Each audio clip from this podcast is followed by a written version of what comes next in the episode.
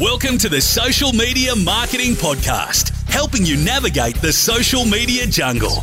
And now, here is your host, Michael Stelzner. Hello, hello, hello. Thank you so much for joining me for the Social Media Marketing Podcast, brought to you by socialmediaexaminer.com.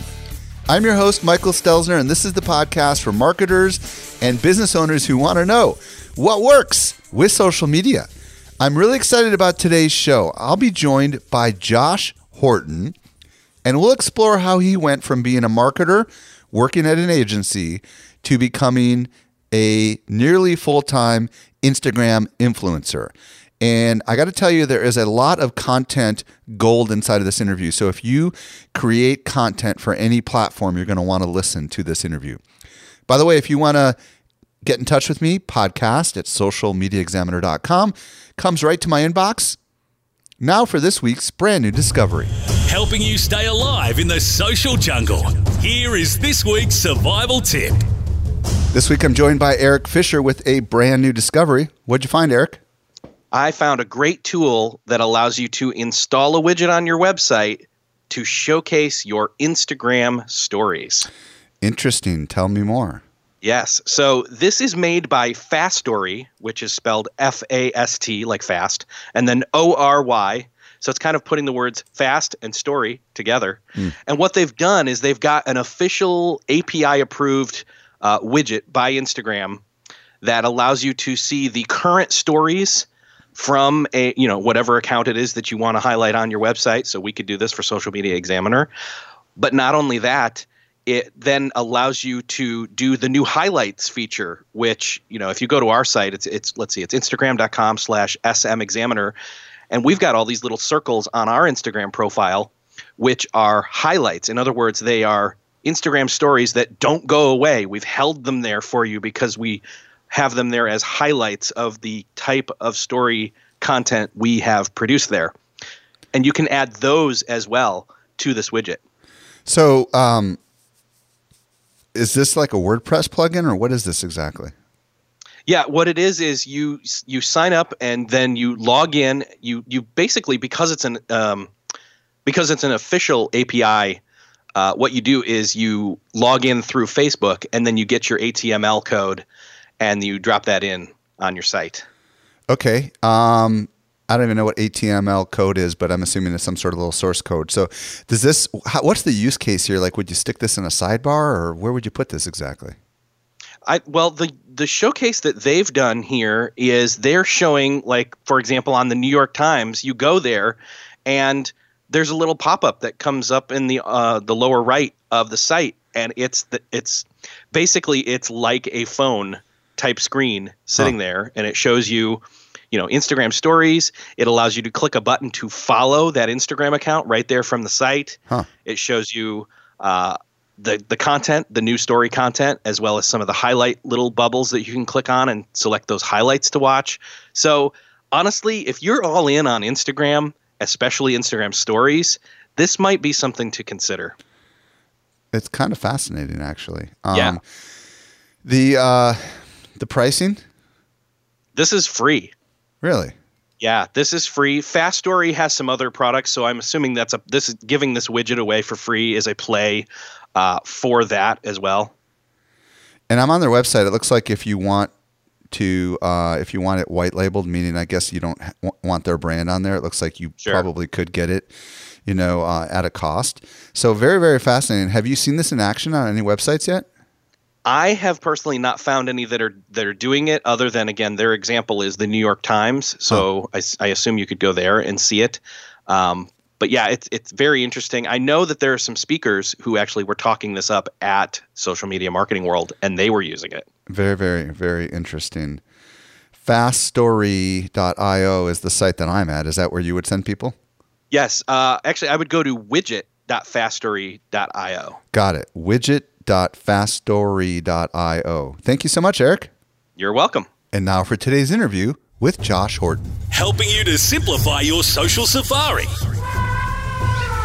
Here is this week's expert guide. Today I'm excited to be joined by Josh Horton, known online as Jugglin' Josh. He is a marketer turned influencer with more than a million followers across all the social channels. And he also holds 12 Guinness World Records, and he's been on The Ellen Show. Josh, welcome to my show. Hey, Michael. Thanks for having me. So, today we're going to explore how Josh went from his corporate job as a marketer to a full time online influencer. And we're going to talk about some of the strategies that he used along the way. So, Josh, I would love to explore your story. So, where did you start? Maybe start with the marketer, you know, and working in corporate America, and how did you get here where you are right now? Yeah, for sure. Uh, so, when I graduated college, my plan was to be a professional juggler uh, as a performer, and I was doing that for for several months. And then a, a friend of a friend, uh, kind of like a family friend, was starting this social media agency, and it just had a few people. I, I was the the eighth person they brought on uh, and I, I, started out the, the very low end of this totem pole, literally like deleting spam and cuss words off of Facebook pages. And what, what, year is that? Just so people have context. yeah, this is this is in uh, I think 2012. So okay, I, cool. I graduated 2011, and it was a few months after that. And so was working for this company part time. I was doing like 15 to 20 hours a week, depending on how much they needed me. And then the company just started to blow up. And this is this is a company called McBeard Media, which was then um, brought into Fullscreen Media, which is a, a much bigger company um, now. And uh, so as it was growing, they kind of brought me on and was like, "Hey, like, do you do you want a full time job?" and I was I was still performing on the side, but they, there was no office; it was all working remotely. So I started doing both, uh, juggling and traveling for shows, and and working this full time job. And you know, fast forward a couple years, and I was like a manager at this company and and managing a team of coordinators and graphic designers and video editors, and we were running some awesome brand campaigns. But kind of the more uh, deeper I fell into this job, the less and less I was focusing on on juggling. So, what kind of stuff were you guys doing when you were back at that agency or that company? Like, what kind of work were you doing, just so people can have some context? Yeah, so we were running the kind of the day to day of multiple brand uh, pages, and so my the specific brand that I was with for a long time was Sony Pictures. Oh, cool. So e- every movie that Sony Pictures was putting out, every movie had their own Twitter, Facebook, Instagram, sometimes Snapchat. And so uh, I think I was on the Sony team for about two years. And then my last year, I kind of moved into a different role where I was overseeing a lot of the different brands. But we were, you know, doing the day to day. So we were writing captions for approval to the client. We were creating the the graphics and the videos that were getting posted every day um, to these brand pages. So at what point did you get the itch that you might want to go off on your own? Tell us more. Sure. So I, I, I kind of call it my quarter life crisis. It was uh, when I was turning 25 years old.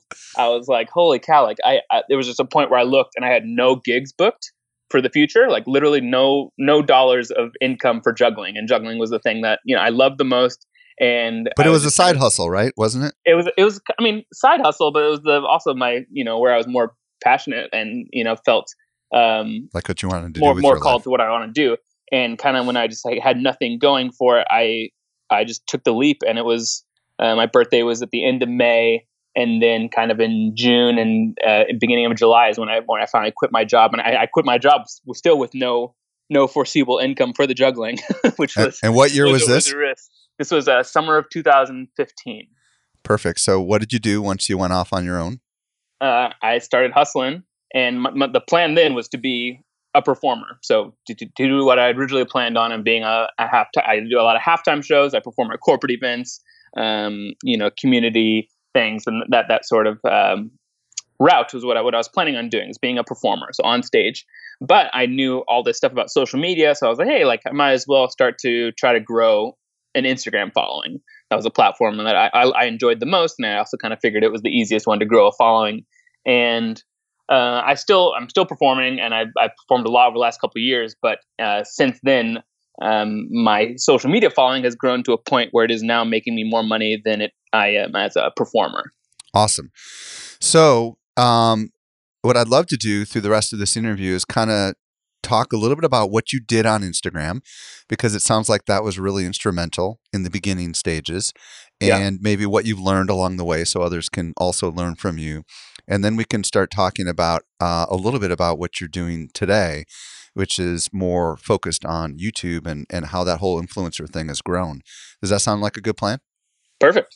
Okay, so let's talk about Instagram. Like, what were you doing in the early days, and um, and, and just so people understand, like, how big did you grow your Instagram account? Let's set that context out of the gate here. Sure. So I I think when I quit my job, I was at about like I was you know I was still posting some pretty cool stuff. But it was you know about three years ago now, so, so two and a half years ago when I quit my job.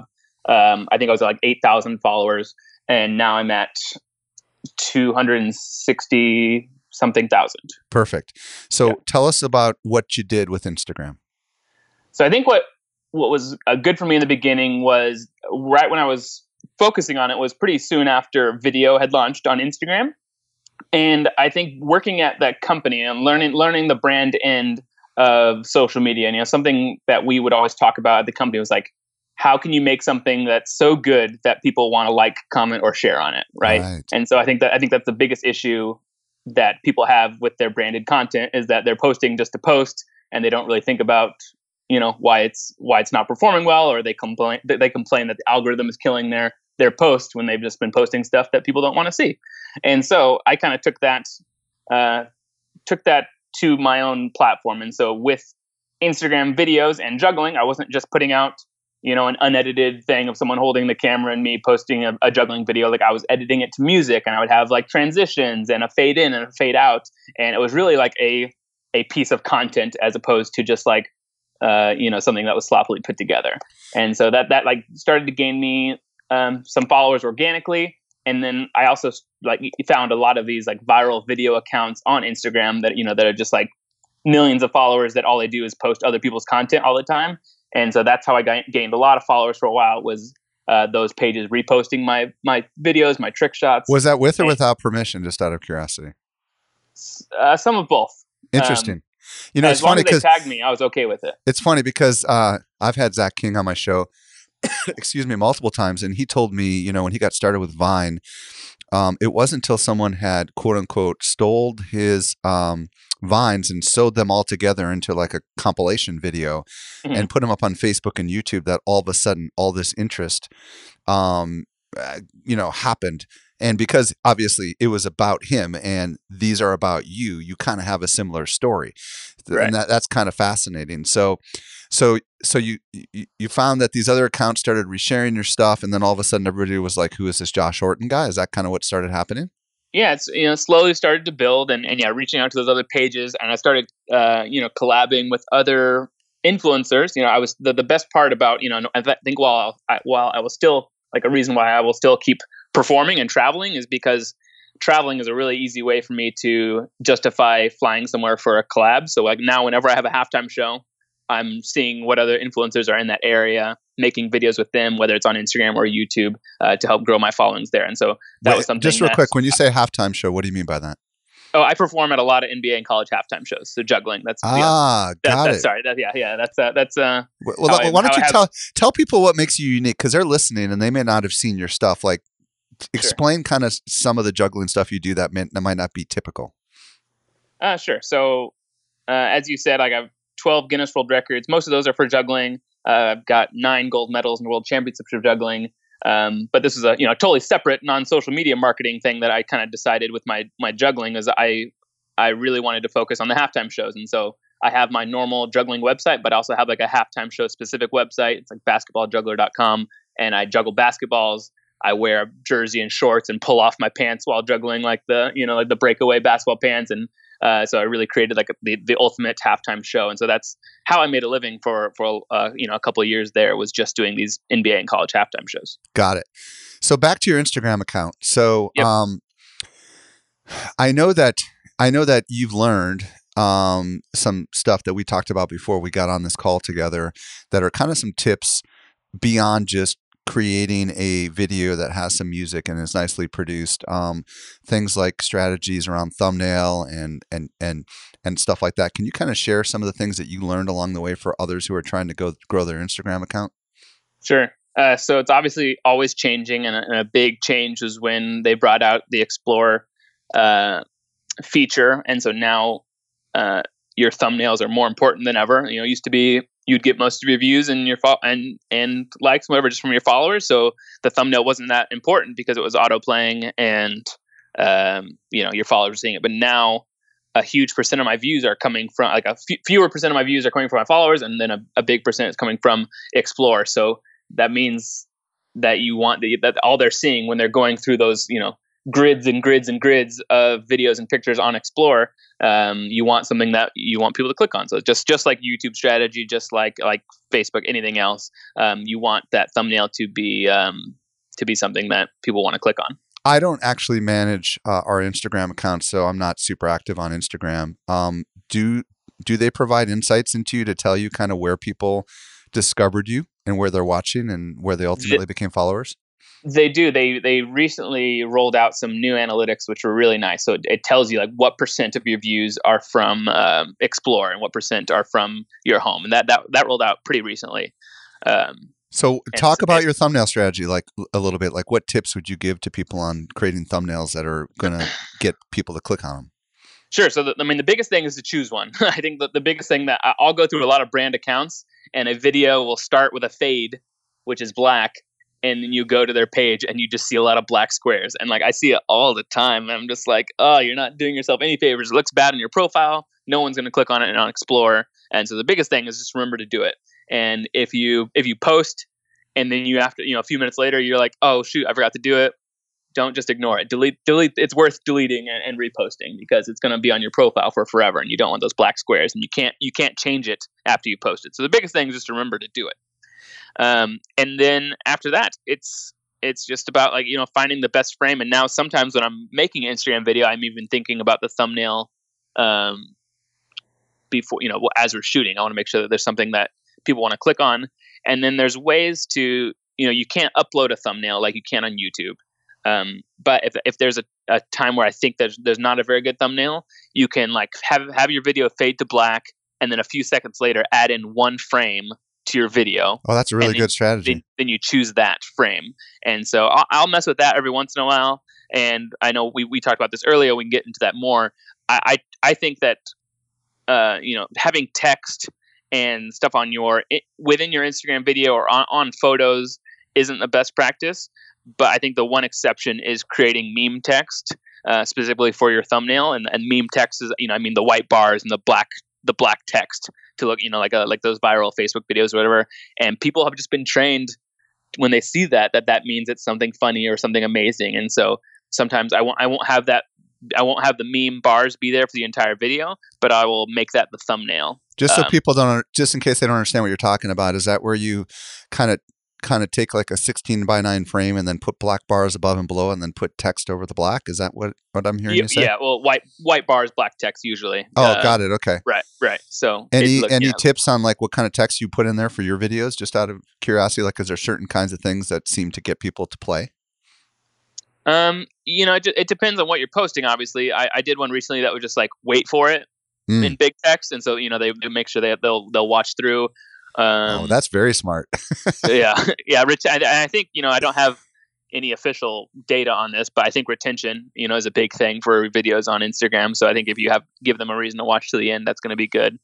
Um, I recently had a video on Instagram do three million views, and it was like this little kid who could stack dice, which is like a, a unique skill. Huh. And the, the, the meme text was just five year old Dax dice or uh, dice stacking genius. And so I guess you know it's just something that grabs your attention. Like what the heck is dice stacking? What the heck is a like five year old doing it? So anything, I you know I think that it can be. Now how? Now, uh, okay, so th- that's awesome. And by the way, I want to circle back. You said don't put text on photos. So sure. does that mean for everybody out there who's creating these quote graphics and stuff that they're not necessarily going to perform as well, or does it just depend on what your channel objective is? I think it definitely depends on uh, on your channel. And, and if your if your thing, if your brand is quote graphics and inspirational things, I think that can work. But I think you know something I did when I was working at McBeard was did a pretty big audit of the most successful brands on Instagram, and I think I looked at the top twenty most followed and engaged um, accounts, and it was like of those 20, 19 of them hadn't used any graphic text in the last like three weeks or whatever I looked at. So no huh. logos on their photos, no nothing. It was just you know organic, awesome photos, awesome videos. Oh, really interesting part about the logo. So you don't even recommend like uh, branding or watermarking with your brand. Um, you just recommend a photo in general. Is that what I hear you saying on both your vid- yeah, videos, I mean, the, videos you know, as are, well? Sure. I mean, these are brands like uh, these were brands like Adidas and uh, Chanel, or you know all those things Yeah, that had they obviously had their branding in the photo, but there's no point if it's a Nike photo. Oh yeah, yeah, yeah. That makes dope, sense. There's no there's no point of putting a Nike watermark when there's already a Nike shoe in it. I think. Very good. Uh, Um, any tips on how to get our videos into the, um, you know, to be discovered by Instagram so they can be found in that area where you get, you know, featured? yeah explore Yeah. um so i think it's kind of you know people talk about the facebook algorithm how it you know it shows you it shows your post to a few of your followers and then depending on the engagement there it will boost it to explore and based on how many people click on it with explore it'll show it to more people on explore right um and so i think a big thing there is your engagement within the first few minutes of posting and and so when i whenever i post um, well, first of all, we, we, I know we're going to talk about Instagram stories here in a little bit, but one thing I, I often do is use Instagram stories to uh, prime my followers for a post. And so either I'll, I'll give them like a warning or I'll say I just posted. So I'll say, hey, like, you know, I'm posting in 10 minutes. Who's going to get the first comment? Or, you know, I'll do some sort of giveaway if they if they like and comment within the first few minutes of posting. Um, and I think Instagram stories is a really good way to generate those. Oh, so quick- you're using Instagram stories to get them to comment on your normal Instagram post, is what I'm hearing you say. Oh yeah, yeah. uh, And and you go live to do that, or you just. I don't go live, just okay. stories, just, Got just normal post. Huh. And sometimes I'll even delete, you know, I'll delete the story after the first few minutes because it's it served its purpose of um, getting people fascinating? to see, see in the first few posts. Huh. Um, Now, why? and- Do, now, why are you doing that? Because you feel like that engagement metric is going to be really important to somehow signal Instagram that this thing is hot. Is that kind yeah, of yeah, I think yeah, we it's kind of you know, there's no uh, actually I have heard from someone at Instagram like tell me that if you get likes and comments from especially from like other um, fans, but also other big pages within the first few minutes of posting, it's going to help your post perform better in the long run. Well, I remember Yeah. Gary Vaynerchuk doing this like a year ago, where he had I don't Oh, know yeah. his firsters or whatever he called it, right? Where they would all post like crazy. But- yeah, he's still doing it. Uh, first in line, I think, is his new thing. It used to be uh, 60 second club. Yeah, exactly. Yeah. Fascinating. So, is there any other techniques that you think are important? Is there a time based thing where the stuff that's sh- that Instagram features has to be within 24 hours, or can it sometimes go on for days or weeks? I'm curious. Uh, like how long it lives on Explorer. Yeah, exactly. Uh, oh yeah, I mean it can stay there for a really long time. Um, Really? like like that that post that I told you had three million. Like it, it it got like another million a couple like weeks after it had been in there. So like that's kind of the only way to extend the life of an Instagram post is if you get on the Explore section because usually your followers are done seeing it within 48 hours. I think. Is there any kind of Yeah. keywords or anything that are somehow related to to um, the way you write up the description that are also showing up in the explore area? Like, I don't know. I'm just thinking out loud here. Like, if there's certain keywords in there and they know people are interested in juggling, then they're going to show the juggling stuff to the jug people that are interested in juggling. I I would love to know more on that. I, I think hashtags can definitely play a part, but I I know like when you're going through Explore, there are like video playlists. Like I'm just, I'm scrolling through right now and I see one that's called like yo-yos, and I'm sure they're showing it to me because you know in the world of Instagram videos, yo-yos is somewhat similar to juggling, Right. and so there, there's a whole playlist of yo-yo videos, and not all of them use hashtag yo-yo in the description. So I I, I would love to know how they Got it. you know how how, how they identify those things but um, i think there's you know maybe, maybe keywords maybe it's hashtags maybe it's just who's following who. You know there's there's a lot that is beyond me.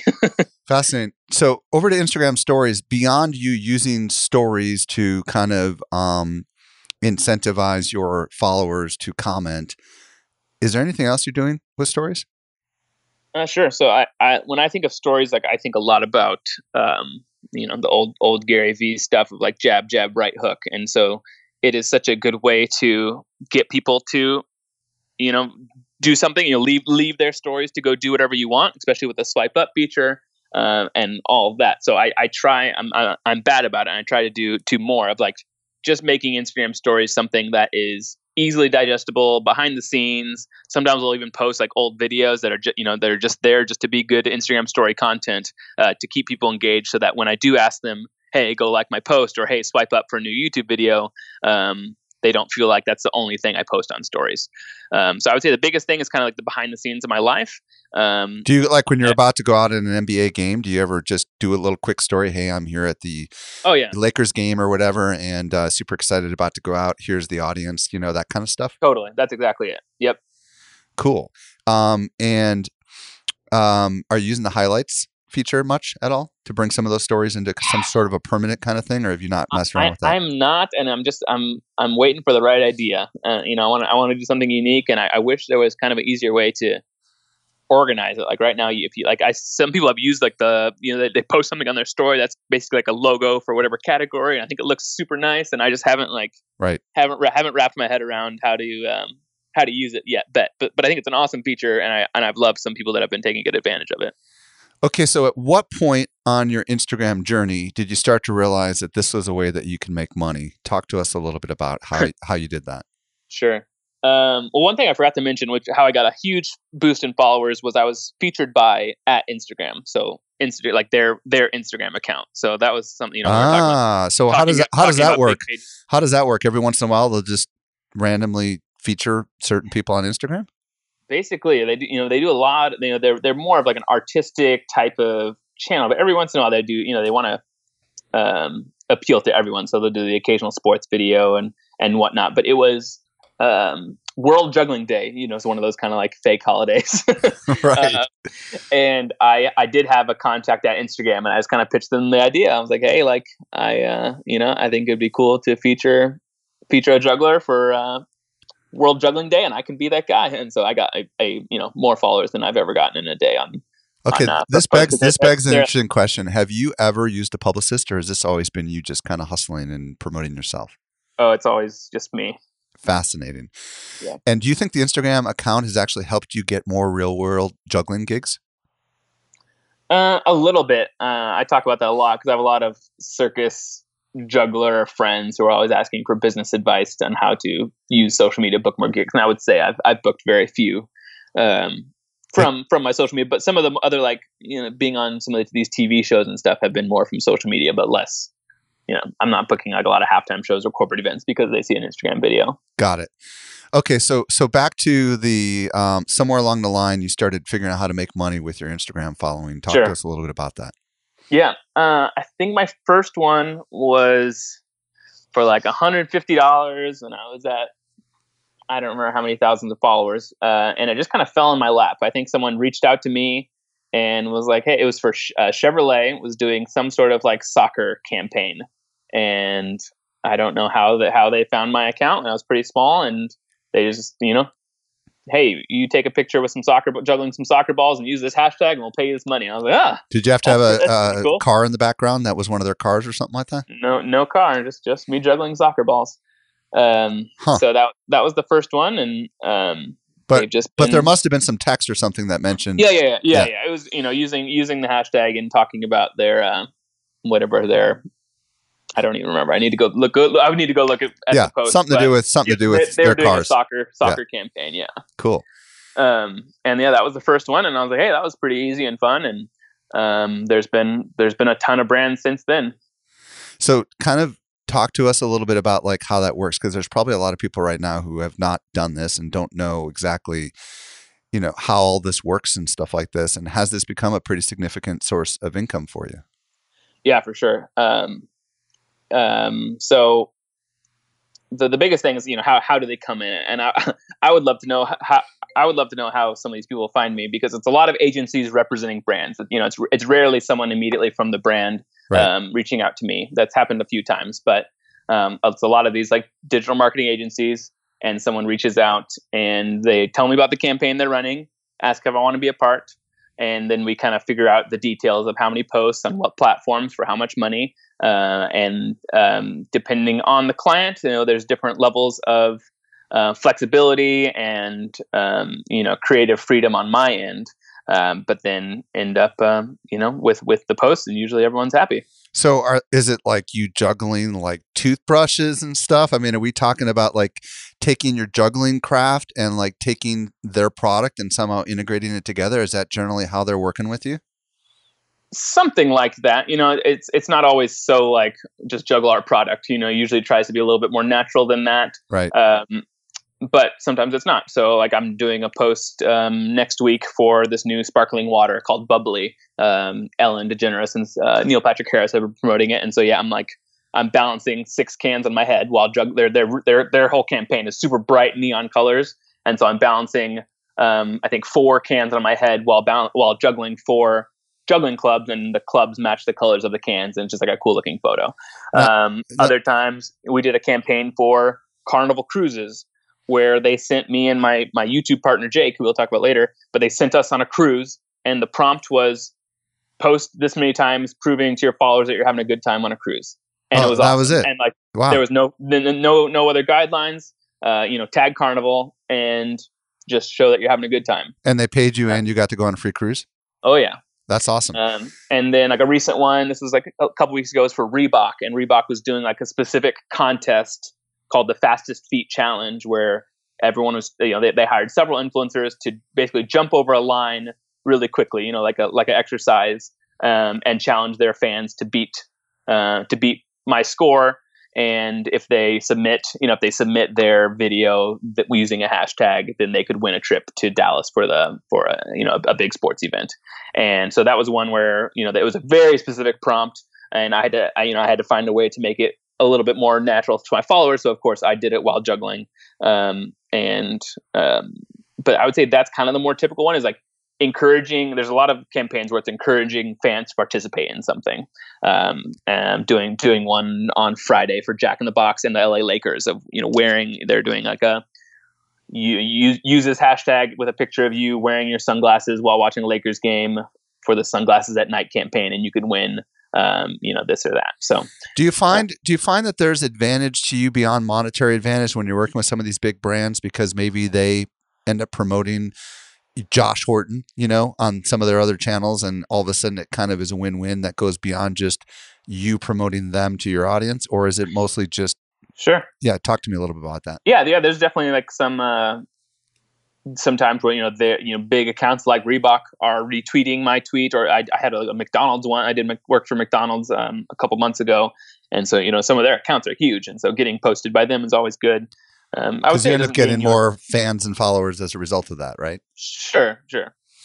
So, um, has this gotten to the point where it's now, you know, like the the amount of income that you're making is now challenging you to decide whether you want to keep doing these performances or not? Yeah, yeah, it really is. Um, and you know, I think there's uh, some clashing business advice. You know, that I I went to school for business and have a lot of business savvy friends. And you know, one thing would be, you know, you want several sources of revenue, Right. uh, and I can I can almost guarantee a certain amount of money from halftime shows because I'm I'm I'm well in that market and I know how to book those shows. Um, but they take a lot of time and they're making me less money than the other stuff. And but you can't guarantee that Reebok is just going to call with a brand deal that day. So. Huh. Uh, it's, it's- it's something I'm struggling with, but one, one exciting thing is that my wife is uh, going to be joining me soon to help run run the logistics of things. So hopefully she will be able to also, you know, be reaching out. And that's that's how some of these brand deals are coming is me reaching out to brands that I like. And you know, whether that's on email or LinkedIn or, or DMs on Twitter even have, have turned into brand deals. Um, and so having her handle some things will, will also will also help. Let's talk about YouTube because I know it's Yeah. your big focus right now. So why don't you ex- describe what you and your your partner are doing on your YouTube channel and kind of what your plans are with that?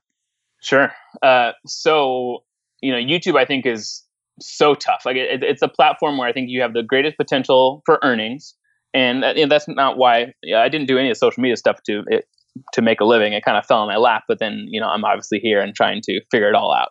Um, but YouTube is definitely the place where you can uh, earn the most, and um, for both from brand deals, but also from the ad revenue. Right. And so I was kind of scared of it, you know, especially while I was doing all the halftime shows and by myself. It was just like to, to do it right, you need to be posting a lot, you need to be posting longer videos, you need to be uh, doing so much. And while, when it was just me, it was like almost too much to handle. And I had something just kind of like fall perfectly in place. Like it was a, a friend of a friend was uh, his name was Jake, and he was leaving a job that he'd been at for a while, and I just like found his or he like we connected on Facebook. And he had just been making just like these really funny, really well edited videos for his like basically just for his friends. Like he wasn't trying to be a social media star, wasn't trying to get famous or anything, but was really good with the camera, really good at editing, and really funny on camera. And I just kind of told him, hey, hey, like I can't promise you any money right now, but if you want to come move to Dallas and uh, try to do YouTube with me, like I think we can make something happen. And uh, he he took the risk, and so Jake joined me last July, And when he joined, we were about at, or I was at like 20,000 subscribers, and now we're at 100, almost 114,000 we'll hit today. Uh, Uh, what's the name of the lot- channel? Our channel is called Jake and Josh. Uh, so it was it was Juggling Josh, but then a little after we after he joined, um, it is now Jake and Josh. So tell me kind of what you're doing on that channel and how that's different than what you're doing over on Instagram. Sure. Uh, so I wanted YouTube to be a way to, you know, for me, even before Jake joined, a way for me to become more than just a juggler and to add personality, you know, add a personality to the skills that most people have seen. So like on Instagram, it's kind of hard. Besides with stories, it's hard in a few seconds to post something that people want to like, comment, share on. For me, you know, like on, on trick shots, like they could they, they would love my trick shots or juggling or whatever, um, but they wouldn't really know the, the the man behind it or the personality behind it. Right. And so you, YouTube, because it's long form, is such a good way to do that. And so, um, and I also wanted to just be known for more than just juggling, and that's kind of where the world record thing came in. And so I, I started before Jake came every every single Wednesday breaking a world record. So breaking or setting a world record, and and a lot of them aren't official, or you know, um, or anything, but just to do that, and it's a way for me to show that I'm skilled, but also skilled in more things besides just. So, juggling. so wait a minute. So every Wednesday you publish a video where you're you're you're either challenge you're exceeding some sort of world record or you're making something that has never been done before. That's kind of a world Correct. record. Like, f give us an example. Uh, so we um we have the world we have the Guinness World Record for most marshmallows caught in your mouth in a minute, and that's that's one of our, our official ones. Were So they Jake- many? Were they mini ones? Just to be just out of No, curiosity. no, th- this is a Guinness one, so they had to be the big ones. Oh, really? Okay, and- but you you're catching and spitting, so it's not like you're keeping Ah, them in your got it. Okay. Because Okay. I think it was like 42 in a minute, which is pretty pretty impressive. I dare anyone out there listening to beat that. Now, uh, uh, okay, so let's pause on the marshmallow thing for a second. So, Sure. how do you make that? Since it's only a minute, how do you make that into a video that's kind of more of a story? Talk to us a little bit about how Oh, you guys sure. did Well, I, I kind of randomly picked that one, but this is a perfect example. We actually were asked to be on the Today Show to break a world record, and we were like, "Oh yeah, we could do that one."